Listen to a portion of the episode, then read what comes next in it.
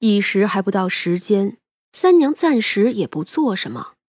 不过随着那夜叉被抓，大概是送回北海就被弄死了。他这一死，被他害死的人的家里人才想起来，亲人不见了。他们之前都是默认亲人早就去世或者远走，反正啊是不会找的。就是你知道有这么一个人，但是他没了。至于怎么没的呢？就只有模糊的一句话，却不能确切的想起来。如今呀，都想起来了，自然满世界找。刘厨子的家里人也想起来，他好多天都不见了。光是一个青山楼就丢了六个人，而且都是生不见人，死不见尸的。那青山楼掌柜的儿子都不见了，如今一帮人集体报官，却怎么也找不到。这时间呀，很快就到正月十五这一天。菜菜呢，非要跟着去捉妖。三娘也只能带着，她将照虚灯递给薛冲，一会儿这个不要离手。薛冲点头。整个名山楼里气氛诡异。今日因为朝廷干涉，这边基本没什么人。馄饨呢，已经与这座名山楼缠绕，一时啊也没有走。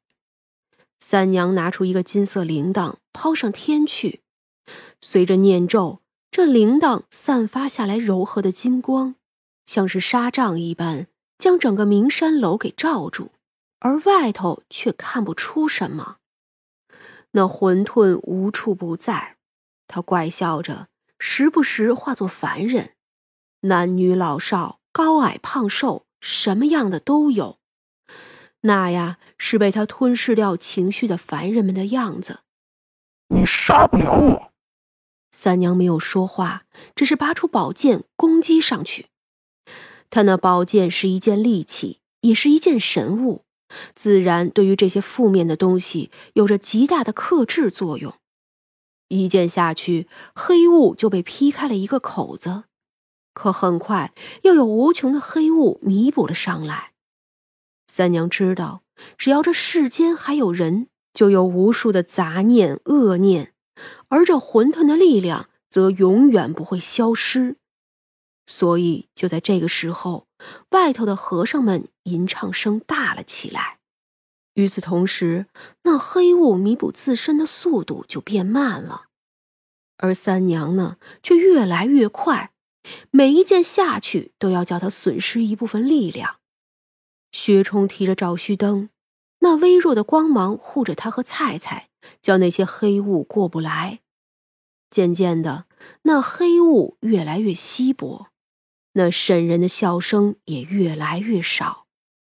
随着外头的和尚们吟唱完了一遍，又开始的时候，三娘终于将那黑雾彻底扫开。馄饨没有发出什么惨叫，只是就这么散开来，在这名山楼里。散开前，他留下了一句话：“你知道我会回来的。”三娘没有回答，只是收起那铃铛。那些已经变成浅淡灰色雾气的东西就四散飞去，几乎肉眼不可见了。名山楼里也已经恢复正常，没有那股子诡异的气息了。三娘一摆手，就将照虚灯收了回来。“啊，爹。”他是不是跑了？薛冲想了想，只怕是。不过世间有人，他就永远不会彻底消失吧？三娘点了点头。去年死了太多人，也有太多恶念，他呢积攒够了就出现了。不过还好不成气候，这要是再等个百年，我呀就不是他的对手了。不过如今打散也是一时的。如今打散也是一时的，或许几百年，或许千年，他呀还会出现的。其实这个并不可怕，可怕的是他一般会奴役一些东西替他卖命。他喜欢那些情绪，积攒久了，人会越来越自私，越来越没有底线，渐渐的就会毁了一国根基。嗯，原来是这样。嗯，准确来说，其实这种东西上古的时候就有，它呀是不可能消灭的。隔上几百几千年，他们总会出现。他们？嗯，当然了，天下这么多人，多少庞杂的情绪集中在一起，就会产生强大的在吞噬弱小的。如果碰不到，那不就是有很多个？一般来说呢，他们呀也不算有害，只有太强大了，开始奴役别的种族，害人了，这才是有害的。所以呀，不必担心的。听了这话，薛冲就放心了。菜菜看完了大戏，也心满意足的要回去。他要了些钱，上街买了一堆小玩意儿回去送给兔兔。然后啊，也就一个人回邙山去了。三娘嘛，大事是做完了，就要去过节了。这馄饨呀，比他想象中要好对付多了。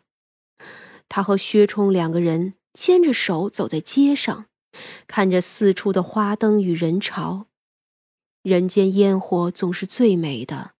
走累了，三娘就叫薛冲背起来。也不在外面吃，而是要回去吃。一路上，三娘就想着：“哎，老鸭冬瓜汤如何？好啊，想吃就做。嗯，那就再做个鲢鱼炖豆腐，我看你很喜欢的嘛。”薛冲又笑起来：“嗯，好。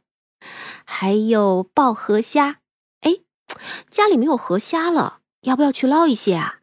哎呀，不去了。你今天累了。三娘平时当然是不会累，可今日她是又费心又费力，要不然她怎么会需要人背呢？